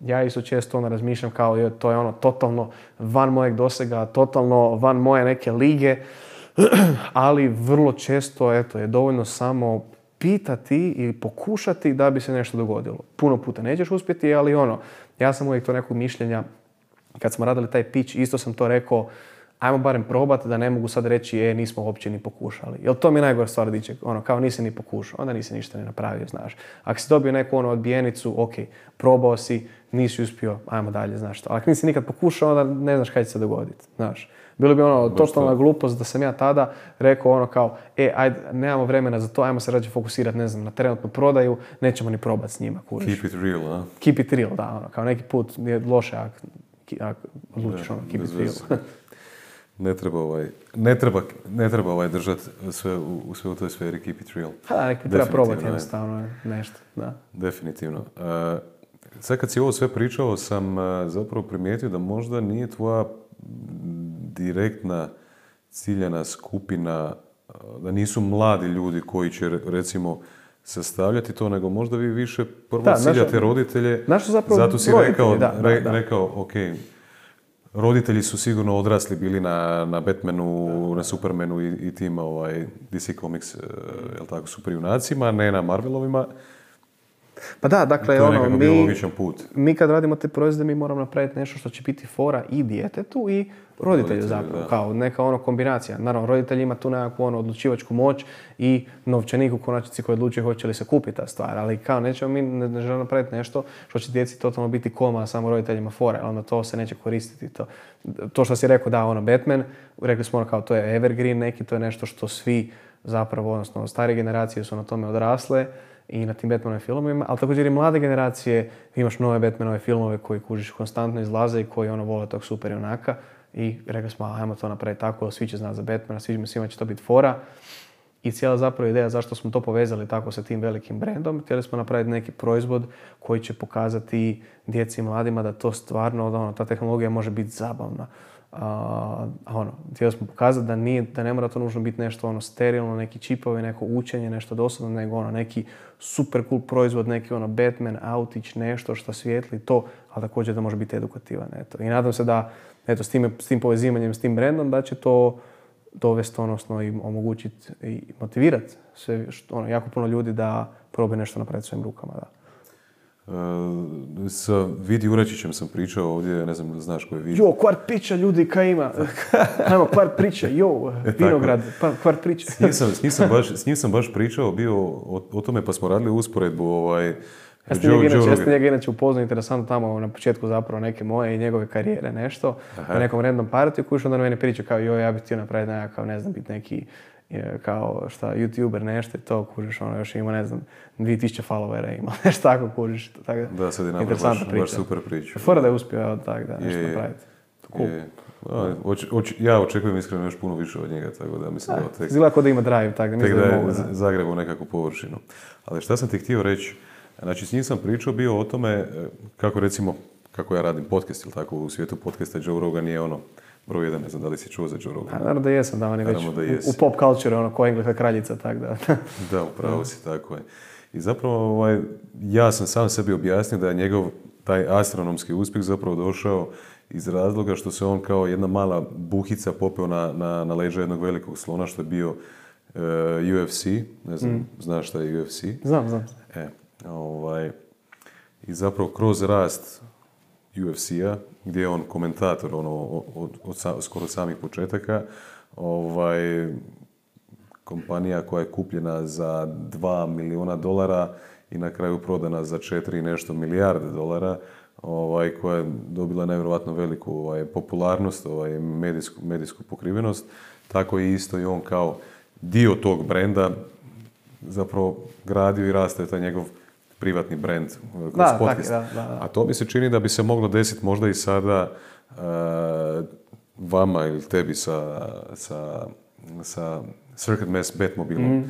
Zato što se, kad si kao neka mala muhica popneš na, na, na leđa jednog tako velikog brenda kao što je uh, Warner Bros. ili, ili brand ta franšiza Batmana, to ti sigurno. Je, može je. donijeti neke nove Mislim, stvari ne, koje ne niste samo to, imali do to je također i to tržište jako bitno, kao, na primjer, ono, zašto je, spomenuo se jako puno puta Rimac automobila, zašto su oni tako uspješni? Zato što električni auti su ono, all the buzz, svi pričaju o njima, kužiš, jednostavno ono, plima diže sve brodove. Moment of kužiš. disruption, da. Da, jednostavno. Mi smo isto u to nekom tržištu, to koje je, naš, koje je još uvijek nekako neistraženo, koje je novo i e, svake godine jako puno raste. Ono. Dakle, 15% raste to tržište tih edukativnih igračaka, odnosno edukacijskih igračaka svake godine, što je jako puno za neko tržište. Ono.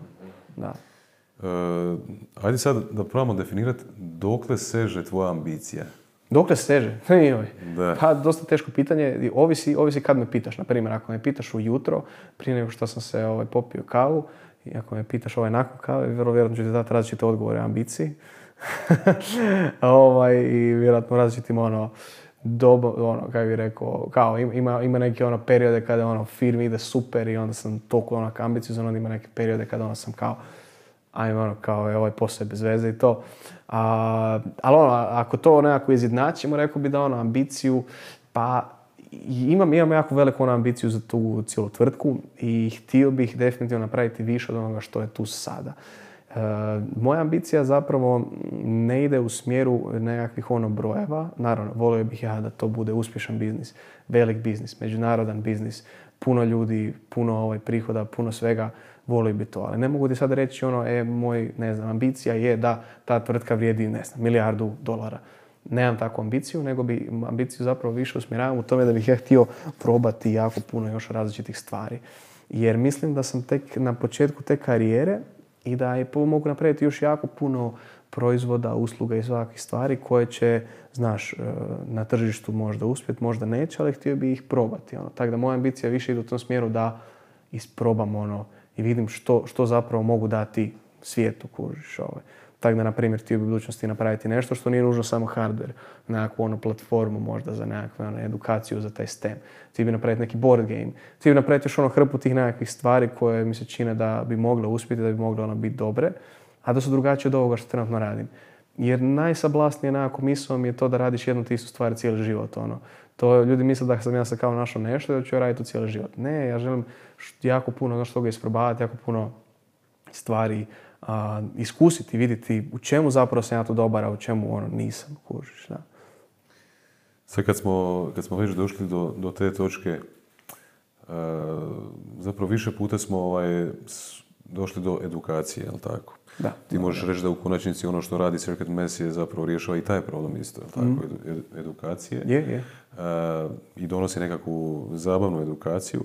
A daj, molim te, reci mi, na koji način ti sam sebe konstantno unaprijeđuješ, na koji način učiš, na koji način postaješ bolji, da li je to kroz ono, solo, samo kroz stvaranje circuit, mesa pa ono, learning by doing, ili možda od mentora iz knjiga, podcasta, audio knjiga, ne znam, sve na, koji, na, koji, na koji način? Sve od navedenog ovo je to, da. Mislim, najviše, kao, rekao bih da najviše me nekako motivira na učenje taj biznis, ono. Kao što si rekao, rekao learning by doing, znaš, ono, nastane neki problem, hajmo vidjeti kako ono, kak ćemo to riješiti. Znaš, ono, nastane problem, ne znam, sa cash flowom, ok, idem se educirati o cash flowu, znaš, nastane problem sa, nemam pojem, elektroničkim uređajima, uvozom u, šta ja znam, Japan, a ok, idem istražiti kako funkcionira uvoz u Japan. Znaš, ono je to, kao nekako taj learning by doing je jako, ne znam kako bi to rekao, uh, motivirajući, odnosno nešto što te motivira zbog toga što imaš nekakav problem koji trebaš riješiti i onda jednostavno trebaš to naučiti i nemaš baš izbora kao ono, znaš, ne možeš sad reći, e, sutra ću ja to, neću danas ono pročitati tu knjigu, nego eto, problem je tu, možeš ga riješiti. Tako ono, learning by doing je nešto što mislim da najviše zapravo iz toga učim.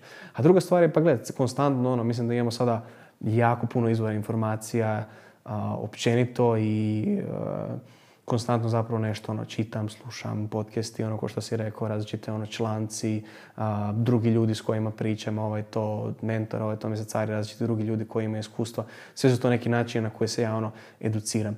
I najviše što zapravo tu, u, šta, što me nekako gura napred u svemu tome, u tom mojem poslu je to što ja imam priliku zapravo zbog same naravi tog mojeg biznisa i toga što on tako ono brzo raste, imam mogućnost da svaki zapravo 3-4 mjeseca ja e, promijenim radno mjesto pod navodnicima. Mislim, ja sam još uvijek CEO, ali zapravo moram dio svojeg posla ono, odrezati, dati nekom drugom ko će u tome biti bolji od mene ili će to raditi samo zato što ja to ne stignem, a ja moram raditi nešto totalno novo i totalno novim stvarima se baviti, kužiš. I to je nešto što je stvarno jako fora meni kužiš, iz, izrazito stresno istovremeno i znaš neugodno u određenim situacijama, ali što u konačnici ono jako vrednujem oko tog, vrednujem kod tog ono radnog mjesta mojeg, da. Šta misliš, koji je, koji je najsuperiorniji način učenja ili prenošenja znanja? Pa ja da li je taj learning by doing? Jel, pa ja bih rekao learning by doing, da je najsuperiorniji način. Kao, mislim, zbog toga što to je ono što svojim proizvodima pokušavam pokazati. Ono, dajte djeci da uče... Ali ovo čak nije ni learning by doing, ovo je i learning by playing. To je isto, da. To bi bilo možda po meni još Pa možda je to, da, da. Ako mislim kao definitivno... filozofski. Možda i nije filozofski, ali mislim da, da, su, da, da, su bitne ovaj se zabavljaš ono i to, to je definitivno ono, jako bitan element, ali kažem ono, to što mislim da je ključna pogreška je to što ono, ti djeci objašnjavaš ono, ne znam, kako treba, ne znam, kako funkcionira elektronički uređaj. Pa daj im rađe da rastave neki uređaj, da nauče to sami sa svojim rukama. Ono, to. to će ti puno ono, više ćeš toga zapamtiti, puno veći utisak će staviti na tebi nego samo ako si pročitao nešto u knjizi i neko ti je nešto rekao. Da. A osim toga, learning by doing, ti recimo da, da nemaš pored sebe Tomislava kao mentora ili još neke druge ljude kao mentore, e, možda bi bilo glupo da, da, da ideš e, izmišljati toplu vodu. Jel? Pa mislim... Sad kad bi, kad, bi, kad bi ti sam pokušavao ovaj, i na, na svaku grešku koju si, koju si naletio kad bi sam ovaj, se opekao i pokušao nau- naučiti i tako da, dalje. definitivno pametno da to ono, nije, naučiš. nije ovaj, opet naj, naj, najprak- najpraktičniji, najefikasniji način Mislim da je, naj, mislim da je način koji najviše boli i koji najviše zapamtiš, ali da, definitivno ako možeš naučiti iz tuđih grešaka, rađe to napravio i to, mislim da je to definitivno ono, uvijek poželjno i to nešto što je to, hvala Bogu, kao ono, s tim Tomislavom, ono, kako je to sve krenulo, onda mi on pomogao da izbjegnem te neke ono dječje bolesti svakog tog biznisa, ono, gdje, znaš, uvijek, ono, novi, novi ti neki founderi uvijek potiču se na nekim jedno te istim stvarima koje zvuči intuitivno, ali onako generalno a, nisu ovaj, nekako, nik, nik- većina njih ne uspije izbjeći. Tako da, to je, to je nešto što mi je ono tu dosta pomoglo. A na drugu ruku, ono, još uvijek ja gradim neki svoj put. Ja učim svoje stvari i ti mentori oni te mogu malo usmjeriti, dati nekako svoje viđenje, ali, znaš, ti još uvijek radiš nešto radikalno drugačije od onoga što su oni radili. Radiš nešto novo, radiš nešto svoje što je najbitnije i ti trebaš naći neki svoj put i ne može ti još uvijek ono neko konstantno voditi za rukicu i objašnjavati šta se događa. Nego moraš, ja bih rekao, većinu toga naučiti sam. A onda neki mentori, savjetnici, ljudi koji imaju iskustva, oni te mogu samo nekako usmjeriti možda i otvoriti neka vrata. Koja ti, te, koja ti tema trenutno sad najučestalija ovaj, Ne učestalije? na, oko, oko čega sad, št- gdje se razvijaš sad, u, ko- u kojoj temi recimo? Da Pa li najviše učiš o zapravo- menadžmentu, da li učiš Najviše o ja zapravo generalno o učim o tom nekako ono performance marketingu i većinom o managementu i tim ono financijama. Eto, to su- performance marketingu. Da, performance marketing, ono je to, kako skalirati, kako ono, skalirati u prodaju. Um, I naravno, management i financije. Mislim, ja sam u taj biznis cijeli krenuo na način da sam bio prilično neiskusan u naš, vođenju ljudi, općenito, financijska neka pismenost, ono, a, to sve je nešto u čemu sam manjkao. Ono. Ja sam znao i volio sam ono, raditi te uređaje, volio sam pričati o njima, taj marketing je dolazio nekako onako prirodno da ja se nešto, imam neke tu ideje, ali što se tiče samih, ono, znaš, nekakvog financijskog znanja, ja sam otvorio firmu, onda sam nakon toga išao googlati, googlati šta je to porezna olakšica, kuriš, ono, to je, išao sam obrnutim putem. I to bi meni značajno pomoglo da sam ja završio neki faks koji je vezan, znaš, uz te neke teme, ali nisam, eto, pa sam krenuo i tak naučio. Možda, Ha, možda, vidit ćemo, za sad nema vremena za to, možda možda dana. bi ti pomoglo, da. Ha, možda bi, da, mislim, ja vjerujem da sigurno bi ovo do neke mjere, da.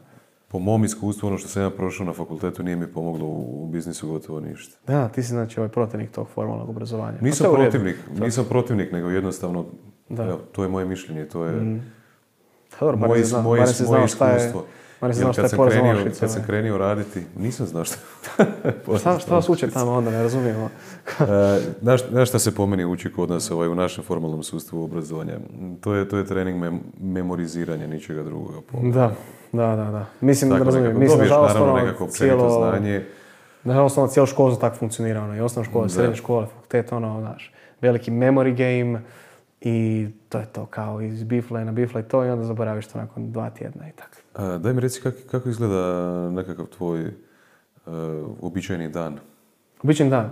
Da, ili imaš se- nekakve svoje rutine koje njeguješ, navike koje su ti bitne ili takve neke stvari? Pa uđe se probudim prekasno, zato što ono volim raditi na večer je, do, do kasno onda se probudim prekasno, kaz 9, 10, tak nešto. I ništa, onda krećemo s tim radnim danom, nešto prvi put jedem u 12, onda obično zapravo taj prvi dio dana sve do nekih ono 15 sati ja provedem uh, većinom na nekim mitinzima i mm, ono, taj nekak menadžirajući zapravo te ljude i vodeći tu firmu operativno. I tek nakon 15 ili 16 se ja mogu posvetiti nekako tom deep worku, kako to zovu, odnosno nekom ono, kreativnom poslu. Jel do tada, znaš, baš nema mira, imam ovaj, hrpoti nekih drugih stvari koje su vezane uz, znaš, nisu, nisu nužno strukturirane, nek svaki dan nešto novo se, znaš, dogodi nek, neke nove poslovni izazov koji treba riješiti ovaj, ili nešto uskladiti ili nešto napraviti i tako to.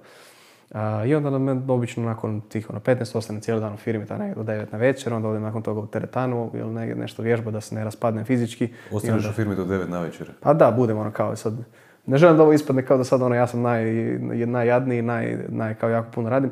Ja to radim zašto ja to biram. Ja volim taj posao, ja ono volim se izdržavati i mislim da sam ono nekom naponu snage gdje stvarno mogu napraviti jako velike stvari i zato, zato ovaj, jako puno tog vremena um, na to sve eh, odvajam, kužiš, tak da, da.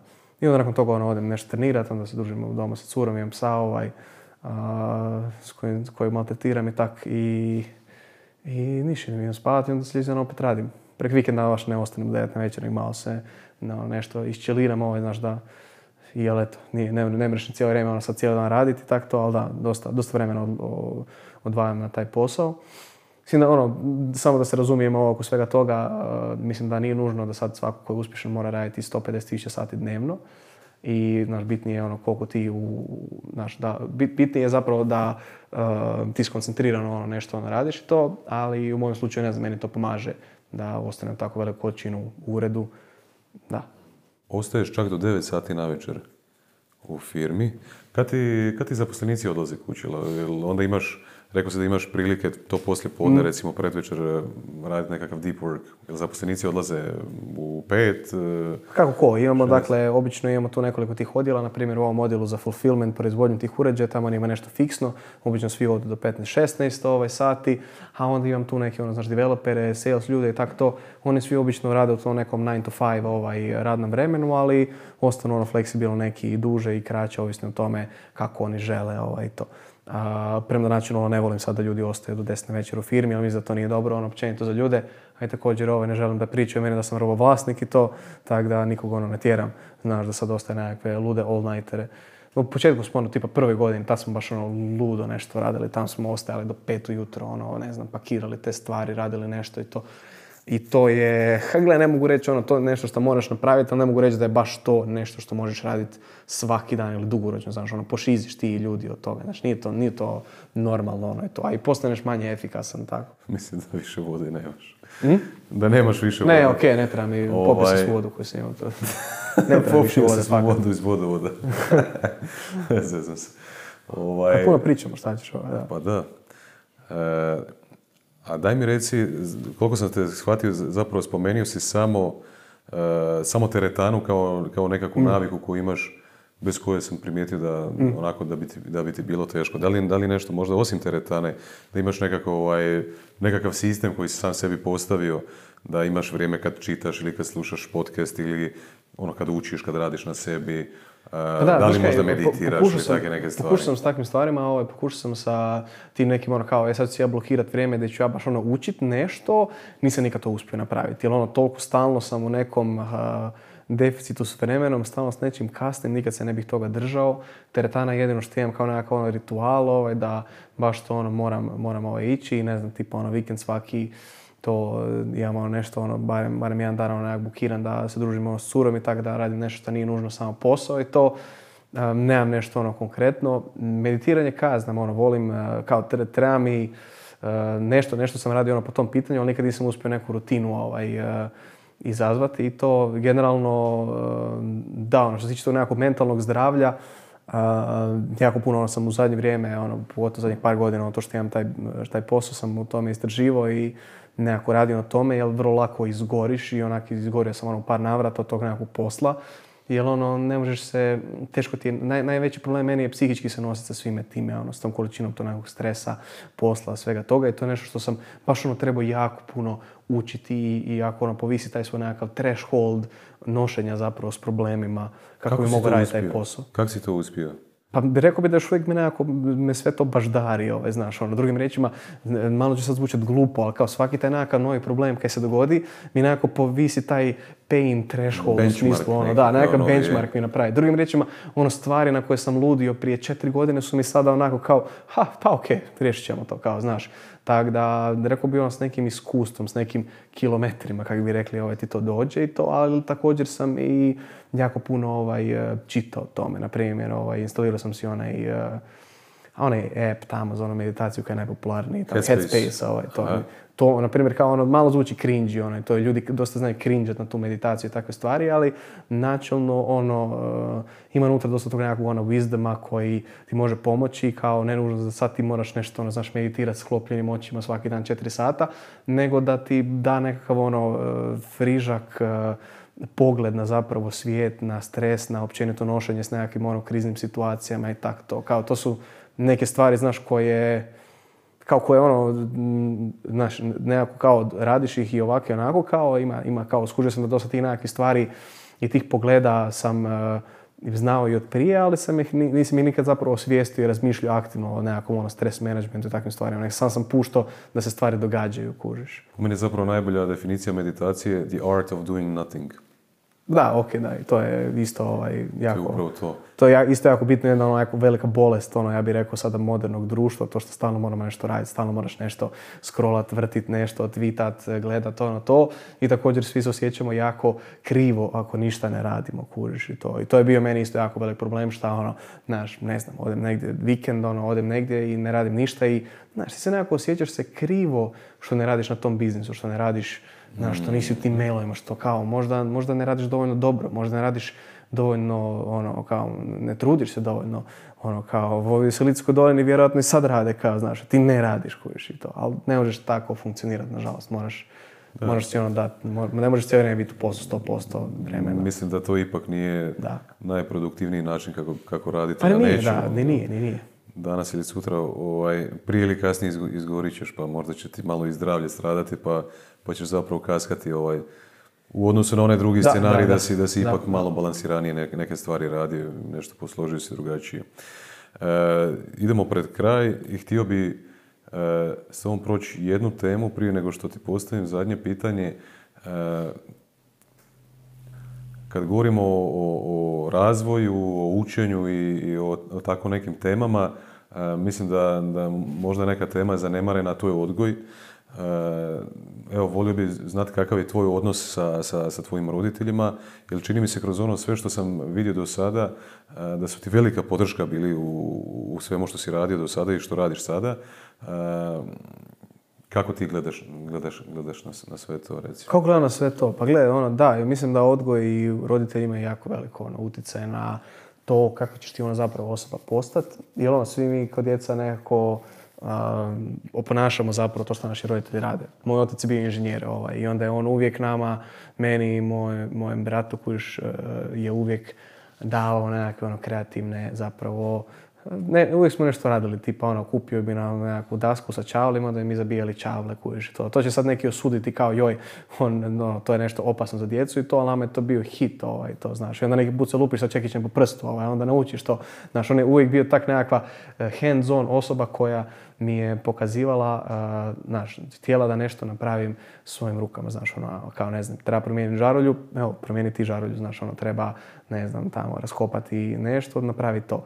Jedan put je, ne znam, tamo s posla su ubacali njegovog nekakav e, veliki projektor za one e, filmove na onoj vrpci, znaš, ono je to. Onda je on to rekao kao, pa nećemo mi to baciti, ono, to će on je doma, onda to on je nama doma i mi smo to skroz rašerafili, tu ono ogromnu stvar, neku od 60 kila, ovaj, i sve šarafiće, nešto, sve smo i raskopali, sve smo izvadili, kužiš. Mislim da takve nekakve stvari imale su jako velik utjecaj na mene, na tu zapravo izbor moje karijere, na to što ću ja raditi u budućnosti, na tu neku moju ljubav prema tom hardveru, elektronici i takvim stvarima, znaš, ono, mi nismo bacali elektroničke uređaje, svaki bi se prvo dao meni da ga ja raskopam sa šarafcigerom zajedno s burazom ovaj, i, i, da vidim šta je unutra, kužiš. Uvijek me zanimalo šta je u tim stvarima, znaš, šta je u mikseru, šta je u televizoru, šta unutra ima, kužiš. da, i kao generalno roditelji i otac i majka uvijek su me nekako podržavali da se javno kreativno izražavam i tak nešto. Dosta su bili skeptični do duše kad sam ono išao kao sada ja neću studirati, idem na faks, e, odnosno neću studirati, idem u taj biznis neću raditi faks, ono, svi su mislili da sam kao poludio, mislili su, znaš, da generalno je to neki moj hir i da me treba nekako zaštititi. Ovaj. A onda s vremenom su shvatili da je to nešto u čemu ja jako uživam i da me trebaju podržati, kužiš, tako da to je, to je ono, tako da ono, da, ima, ima roditelji tu jako veliku utjecaj u svemu tome i ta nekakva podrška i sve to. Isto na drugu ruku, i ako te ne podržavaju, to isto ima jako veliku utjecaj i to. I rekao bih da je malo, neki mali dijelić mene pokrenuo taj biznis iskreno iz nekog ono inata prema svim tim ljudima koji su meni ovaj, govorili e, nećeš ti uspjeti, nećeš to napraviti, ne znaš šta radiš, dijete si i to. Znaš ono, nekako kao, to te nekako razljuti, ta nekakva ljutnje te drajva, sad ću ja njima pokazati da mogu nešto uspjeti. Tak da, I to je nekako taj, to, to, to negativno imalo zapravo utjecaj da se nešto pozitivno dogodi, znaš, tako da, mm. da. Mm. Super. E, za kraj. Baš smo inspirativni u ovom podcastu. Za kraj. Morate se subscribe. Motivational quotes. Ring that notification bell. Da, vidiš, to na početku ovog intervjua nisam rekao, to sam ovaj, naumio govoriti u zadnje vrijeme, ali evo dobro. Bude možda ovaj, nas, dobro? snimio dobro. Koje zadnje pitanje? Daj mi nešto dobro. Nešto dobro? Da. Uh, Pa uvijek je zapravo isto zadnje pitanje. Pokušat ću ga malo preformulirati pa ću ga drugačije postaviti. E, zapravo ja se trudim kroz ovaj podcast e, zajedno sa gostima da pomognemo ljudima koji, koji gledaju i slušaju, da im pomognemo da pronađu nekako optimalno iskustvo života. Ono, što god to značilo za njih, autentično za njih. Postoji nešto autentično za tebe, pa će sigurno nešto naučiti iz toga. Kako po tebi izgleda neko tvoje optimalno e, ono, životno iskustvo ili ti drugim riječima kako, ovaj, šta, je, šta je po tebi definicija uspjeha ili ti drugim riječima kako izgleda život iz tvojih snova? Fuh, uf, dosta, dosta, ovaj, e, dosta teško pitanje i to. Pa život iz mojih snova, odnosno nekako kako si ti to nazvao, optimalno životno iskustvo. Uh, Optimal life experience. da, zvuči malo ovako robotizirano.